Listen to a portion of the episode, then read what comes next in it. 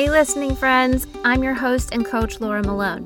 As an entrepreneur and leader, wife and mom, teacher and creator, I am showing up to share possibility with you and help you find vision and wisdom because you deserve to be equipped and released as the hero of your own story. Coaching really does help you change your life. And if you want to know how to guide yourself and others well, I created this podcast just for you. It's a place where you can grab tools, teachings, and ideas for both personal and spiritual growth, as well as entrepreneurship and coaching if that's your thing. So as you listen in, I pray I can help you create a legacy of impact and really start writing the story of a life you love living. Now let's jump into today's episode. Okay, friends, today we're in a conversation with a life coaching friend of mine, Tony LaMouria. And it's going to be two parts because we went long. There's a lot to say.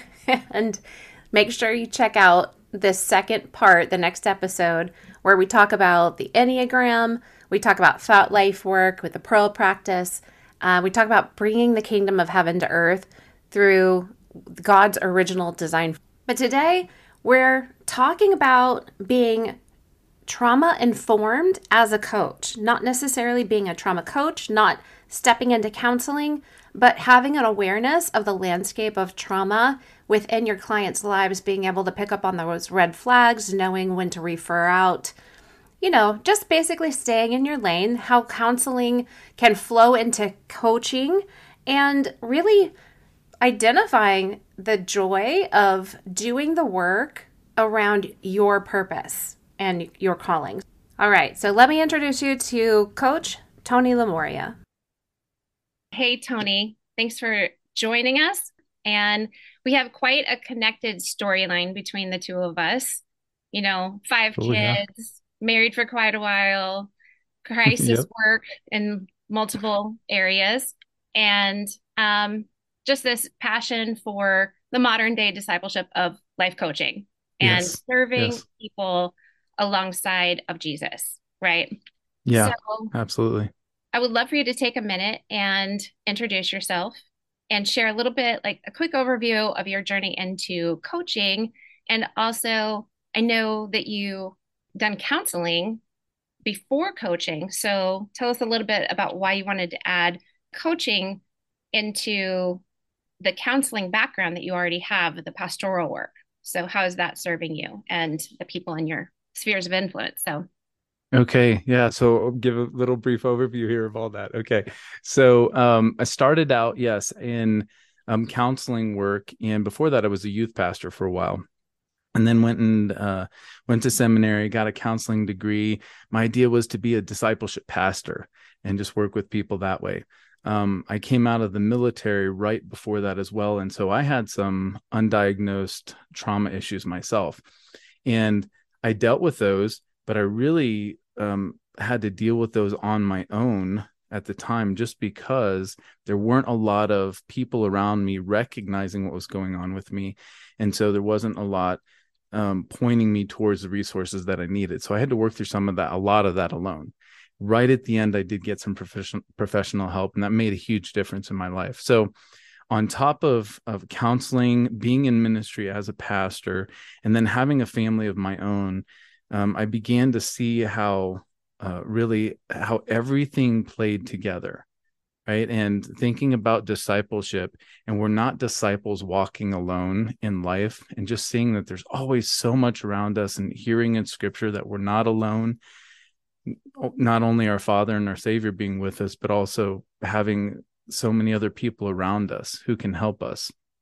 And so I began to think, through my counseling process and through my own family experiences, thinking, why can't we make discipleship a little bit more practical in the sense of an everyday living experience where the idea of discipleship isn't so dependent on a structured program coming from a church or an institution, right? How do we get there's churches out there, and there's programs that are, parachurch ministries that are doing great things. They're awesome programs out there.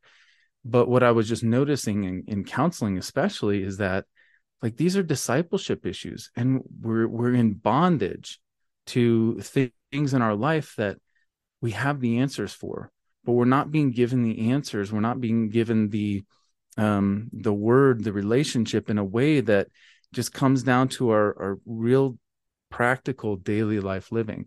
And so through the pursuit of just trying to figure out how to be better at that, life coaching came into my radar, right? And I realized that there's a difference between therapy, mental health therapy, and life coaching most of the time, from my understanding. I'll say from my understanding, so I don't offend anybody, because I don't know what everybody else's understanding is. But mental health therapy is more of a healing process.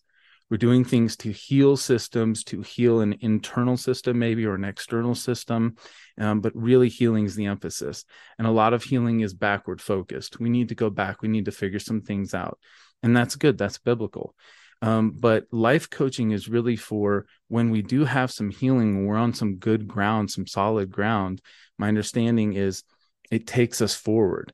It really says, okay, we've got it. Let's go on. Let's look, keep our eyes focused on the prize, and let's move forward in life. Yeah. But also with somebody who's got just a little bit more, it doesn't have to be an expert, but just a little bit more skill in this, or has been there or whatever, to walk with us. And that really intrigued me, because I wanted to help people again with this idea of applying God's wisdom to practical life. And I should say God's practical wisdom to practical life. And that's discipleship. So that's what drew me towards it. And I felt there's still time to do healing. And I love doing counseling and healing with people, but I love doing life coaching for people who are ready to not just be freed from whatever bondage, but become great stewards of the life that God has given them. They're excited to do that. It's so good. So how do you connect counseling and coaching yourself? Do you coach any of your counseling clients, or do any of those things intersect? Yeah. So over time, you know, I've created kind of my own model. I call it the Image Born Life model. And from that, there's three key points in that I work through. And yeah, they work in both places. Because again, I tried to look at the discipleship process. It's just really big. I'm going to keep saying the word discipleship over and over again. And there's therapy, there's life coaching, and then there's discipleship. But I really believe that what we're doing as Christians, as image bearers, is we're trying to apply God's wisdom to our life wherever it's needed. So in looking at that and trying to say, well, what has God done? What has God given us? And a lot of people have done that again really well. But I tried to take my education from the counseling world and then life coaching models that I really respect.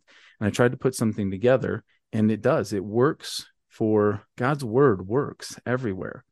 We just have to be wise and trained in how to use it sometimes, right? And so the model I use, yes, I do use what I call the truth, purpose, identity. I call that my chi factor. The truth, purpose, identity, and then the rescue, redeem, restore narrative, looking at whatever the issue is in front of us. And that works both in healing and it works in forward moving life coaching. When you're counseling, do you ever invite them to move on into coaching work?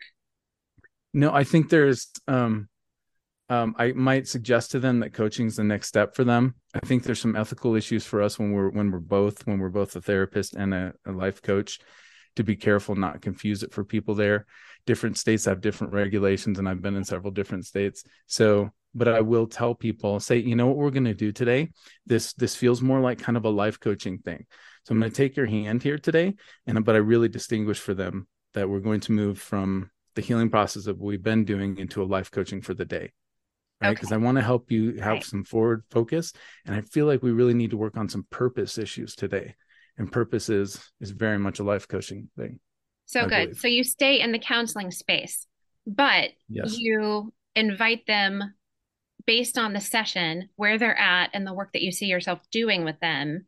You invite them into a day of coaching, like a session of coaching. And you're very clear about, you know, specifically, this is what we're going after. We're looking at your purpose. We're not going backwards. We're not doing healing today, but we're looking at your forward purpose in this session only, but that means that next session, we're coming right back to where we need to go, and within the counseling space.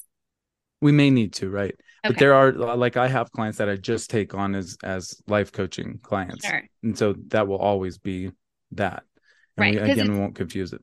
It's almost like, I hear what you're saying. I know that some coaches are counselors that mm-hmm. kind of add coaching and sometimes blend it in their own personal way. That's not mm-hmm. I don't have anything to speak into that, but there's counseling that can move forward into coaching, and you can add some coaching into it because it's forward, and it's almost like the coaching is influencing the counseling sessions with just some extra tools. You have extra strategies that are forward moving inside of the counseling.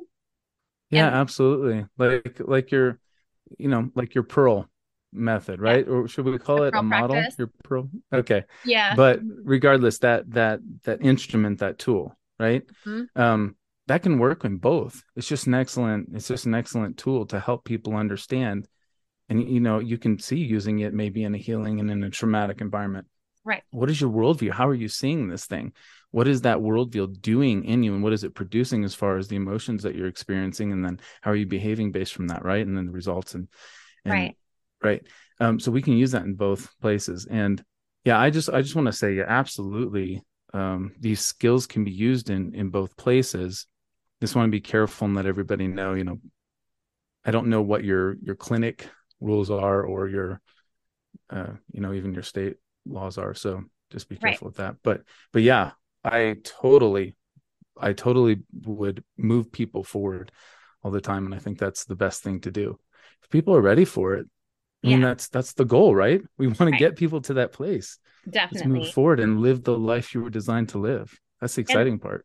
And then you have on the side of coaching where as a coach, you can learn how to be more trauma informed, more aware of the landscape that your clients are dealing with so that you can catch some of the red flags that say, hey, this is not a coaching space. This would be a counseling issue. This would be looking into the past. This would be a healing situation, and it's time to refer out and have a referring out process set in place as a coach so that you immediately know what to do. And you have kind of some resources for your clients that you can say, I have some great contacts here. This would be a great place for you to go. This is this scenario that you're bringing up that we keep coming back to is not really a coaching scenario. It's outside of my qualifications, my expertise, my ability. So I want to help you get the help you need in this area. And so it's kind of like counseling can progress into coaching. And sometimes coaching can be a place where people find out it's necessary to progress into counseling. And they can benefit one another. Yeah. And we don't need to stop, right? We can, once we hand off and say, this is not an issue for here, but we can keep working on the issues we're working on and do life coaching. So good. And the person will, be able to tell that for themselves. We live in such a great time for trauma research. It's just exploding. And so many great researchers have come up and so many great books have come out. So there's so many things that we can learn. And for life coaches, I just recommend, you know, going out and getting a few books, at least the book, The Body Keeps the Score by Bessel van der Kolk. One of my favorite. Yeah. And just begin to understand the landscape so that this analogy of kind of like walking through a field, right? Everything looks green and beautiful. And if we're not trained, we just see greenery. But if we have been trained to identify different plants, we can say, oh, that's poison ivy. I'm going to really make sure I stay on this path here and not step too far off. Or I'm going to even step over the things that cross the path just to be sure. So just to understand the landscape, but not necessarily to work with it, just so we feel more confident. But some of those things then coming up, we know about somatic experiencing. What that means for people who maybe don't understand that term is that people can get into a place emotionally and mentally where their body begins to manifest some kind of behavior that's not normal, that's not healthy.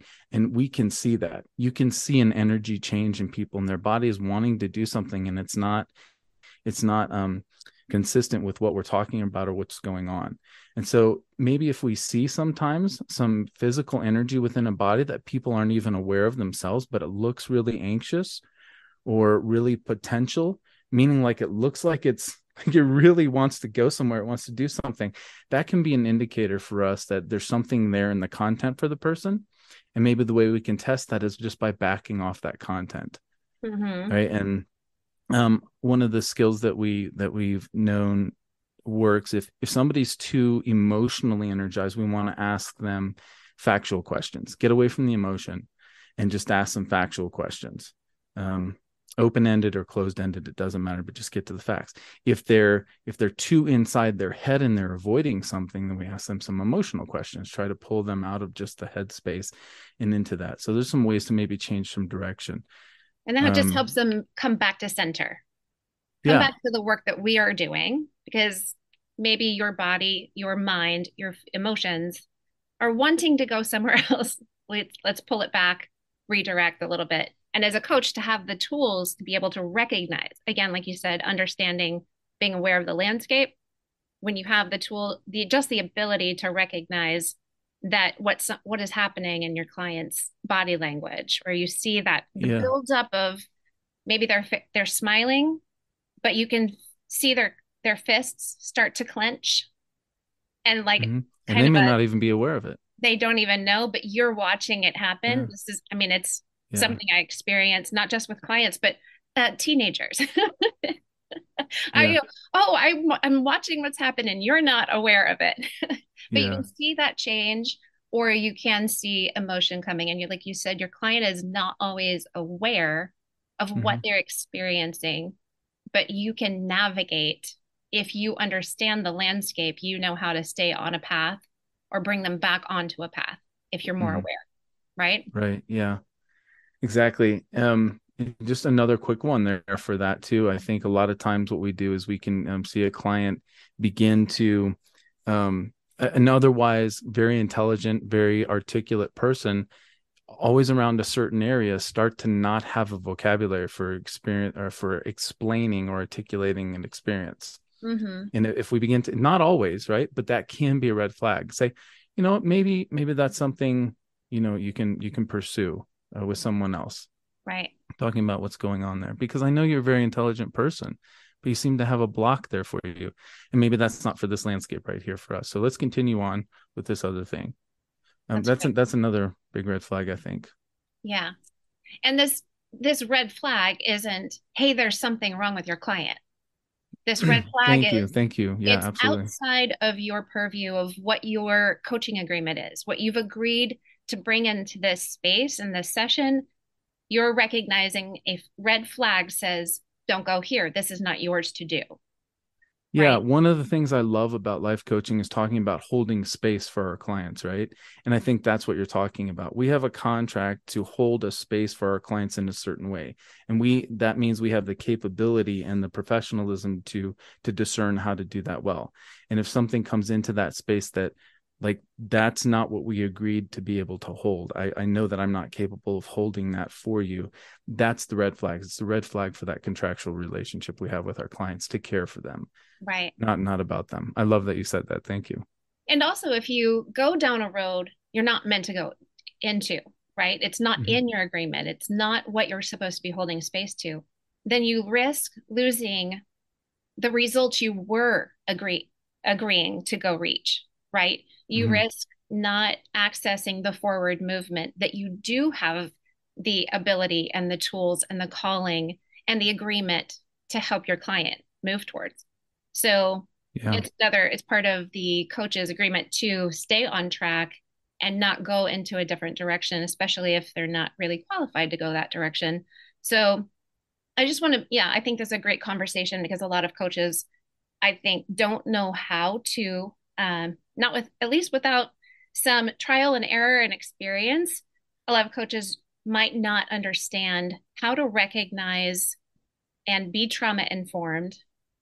And if maybe even don't even recognize it in themselves, if they haven't done any of that work for themselves, but to have that language to, you said you had some more resources, some other books that you would suggest that they could look into and glean from, just to give, again, this isn't so that you become a trauma coach, which I will say, I think very few people should be trauma coaches. I know that there's some out there, but I think that if that was the work you were going to do, it requires some specialized training and not just something that you can jump into because we want to do no harm. And if you are not fully equipped to be able to recognize and understand where the line is, it's not a fine line to me. It's a very clear, dark, wide line. Yeah, I agree. Very clear about and say, you've reached this point of healing through trauma. And it would be something that I think a beautiful relationship between a counselor and a coach, where the counselor could actually say, I see that we've worked through this trauma, we've processed here. I feel like you've gotten a great measure of healing. What do you think about doing some coaching work with someone who is trauma informed and understands the place you're coming from, which is kind of like what you do. You would be able mm-hmm. to do both mm-hmm. with an understanding of someone who's experienced something traumatic or dealt with PTSD, things like that. Or yeah. Well, you asked me a bunch of things there. At least in the the beginning of that, there was another question. So I was thinking I'll give 4 specific books here. And again, like you said, not for the purpose of becoming a trauma therapist, right? But just understanding the landscape a little bit better. So number 1 is Trauma Stewardship, an everyday guide to caring for self while caring for others. And it's a great book because it just describes a little bit about what's out there and helps you recognize things. And especially a lot of us don't understand that things are affecting us sometimes. So being more aware of what's happening with us when we walk out of a session sometimes and be like, I just feel a little unsettled, and being aware of that, right? There's another great book that goes along with that called The Parallel Process, Growing Alongside Your Adolescent or Young Adult Child in Treatment. Another 2 great books, especially for those who may be living next to military communities, as I do, and dealing with PTSD in those formats, Odysseus in America and Achilles in Vietnam, just about the experience of people who are coming back from those kind of environments and what they are experiencing in their lives. So just good for understanding the landscape of what's out there. Going back to what you said a minute ago, about us staying kind of in our lane, right? In our profession. I wanted to mention 1 Peter 4:10, because it speaks to that within the biblical context. And I think we all need to remember this is Peter is writing there and he says, each of you should use whatever gift you've received to serve others as faithful stewards of God's grace in its various forms, right? And so the idea that we've been given specific things, and God has equipped his church. He hasn't given you everything. He hasn't given me everything. And we need to rely on the church. But we do have specific gifts he's given us to be faithful stewards of that. Just really hone in on that and do our thing. And it's interesting because at the beginning of 1 Peter, he's saying, have the same attitude of Christ, which is humility. And then he directly compares that immediately to the reckless and wild living of the unredeemed world. And we don't just have to look at partiers and, what we might think of, college life for the reckless and wild living. We can look at professionals out there who are living reckless and wild lives in their professions because, they're chasing something different than what we are. So we have a really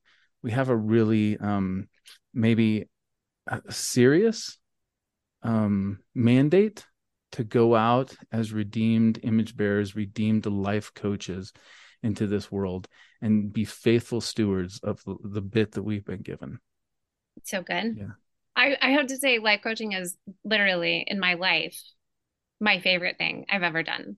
But it changes our life, doesn't it? It really does. It changed my life. It got me super excited about my goal is to see people set free from whatever they're in bondage in. That's the big goal.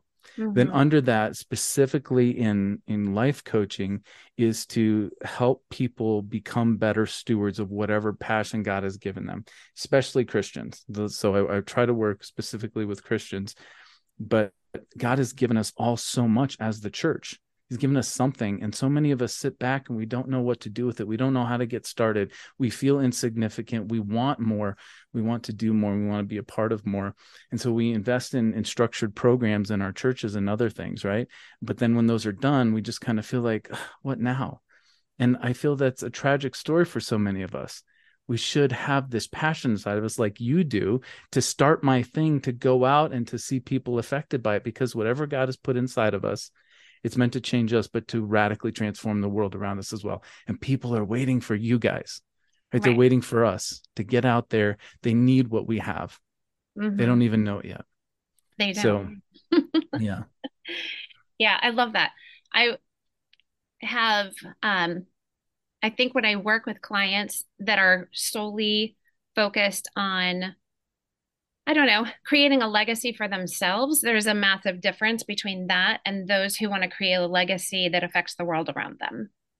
There's just more of a purpose and a passion and a fulfillment for people who are wanting to make an impact and serve the world the way they're designed to serve the world. And maybe that's creating art, and that's how they serve the world. It's for them, and it's for the people who get to see their art hung on the wall, right? It mm-hmm. doesn't matter how you're called to serve the world, but when you have a focus on serving others, especially as believers, you know, helping-hearted, servant-hearted believers, when we have that, it brings so much more fulfillment to your life. It kind of brings that, like, it's okay to have focus on yourself and finding your passion and doing your work. But when you cross it with meeting needs of other people who need what you carry and you capture that, there's something that's much more wholehearted about it all. It's holistic, and you feel holistic. Like, there we go. Yeah. I'm really bringing the kingdom of heaven to earth by doing what I'm designed to do. Mm-hmm. And letting you somehow benefit from it, you know? Mm-hmm. So it's like bringing the kingdom of heaven to earth, not just to benefit me, but to benefit all the people in my spheres of influence, you know? So yeah. When I do that, when you tap into it, it's this sweet spot of like, yes, doing what I'm made to do. For me, that's life coaching. I know a lot of my listeners are life coaches or some, you know, in any niche, maybe they're business focused, health focused, whatever it is. But when they bring those things together, when they dovetail that purpose and passion, meeting the needs of the world around them, there's something really beautiful that happens. And it sounds like you've found that spot.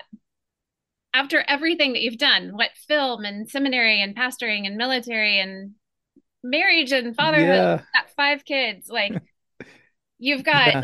your podcast and your coaching and your counseling and you just obviously keep going after all the things that are in your heart that you think will bring the kingdom of heaven to earth. You know what? I love the way you said that, bringing the kingdom of heaven to earth. And I want to be an encouragement here to anybody who might be in my spot. I'm about to be 47 years old, and I feel like I'm just figuring it out.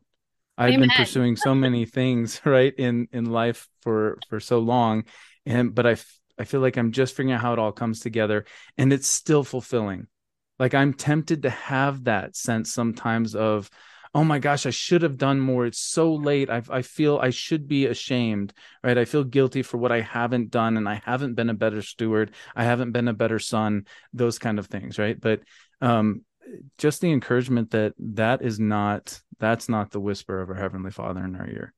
Right. And he will use us whenever. And in fact, there's a parable in the scripture of the workers who come at the very end, and they get the same treatment and the same reward. I want to be careful with that word and that idea. I'm just using it in the parable sense, as those who have been working the whole time. God has a design and a plan, and there's no plan B with God. He doesn't need a second plan because we screwed up his first plan. So whatever's going on is part of his plan, and just and feel good that you're falling into that. Right. Yeah. But I love your idea too, what you said about fulfillment, if I can real quick. Do I have time to say something about that? Just the idea that so many people out there are pursuing and are being coached to pursue a goal that has nothing to do with God's kingdom, greater, you know, anything outside of themselves.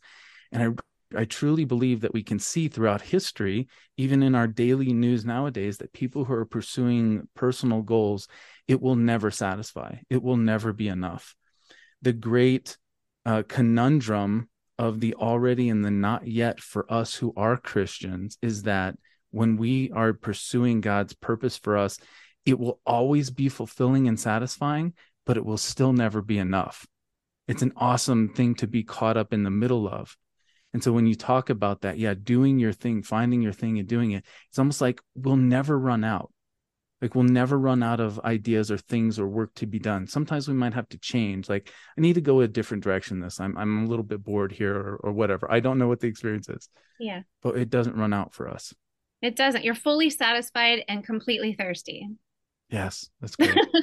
I'm desperately thirsty and totally satisfied and joyful about what I have. Like it is, I love what you said, the great conundrum. Yeah. Because it's a mystery how that's possible, right? Right. Yeah. And part of it is like that difference between our spirit and our soul. Our spirit is completely satisfied in him, but our soul is desperately thirsty. And in that redemptive process that we're going through, it's like, please, please, please, I need more, you know? And I love that life coaching helps actually become part of that satisfying process when you get to work with a client and connect them to God's will and purpose for their life. Like how God, like you said, his practical wisdom coming and intersecting in coaching with somebody, how you can help them understand that God has given practical wisdom and kind of help unfold that for them, uncover and help them say, oh, like I am being discipled literally in this moment. I'm being discipled at the same time. I'm, you know, doing things that look like setting goals and, you know, strategizing, all the things that look very coaching, but at the same time, really tapping into abundant life when we're talking about the Christian life coaching space. Okay, so that wraps up part one of this conversation. Make sure you check out the next episode because it gets really good. I so appreciate you as a listener. And if you're looking for a community of like-hearted believers who love all things coaching, be sure to jump into the Christian Life Coach Collective Facebook group. Do you think you might be called to become a certified Sterling and Stone Life Coach? We'll learn more about the Greenhouse course where you can get trained in just 10 weeks to start building the foundation of your coaching practice. All the links you need are in the show notes. Happy story making.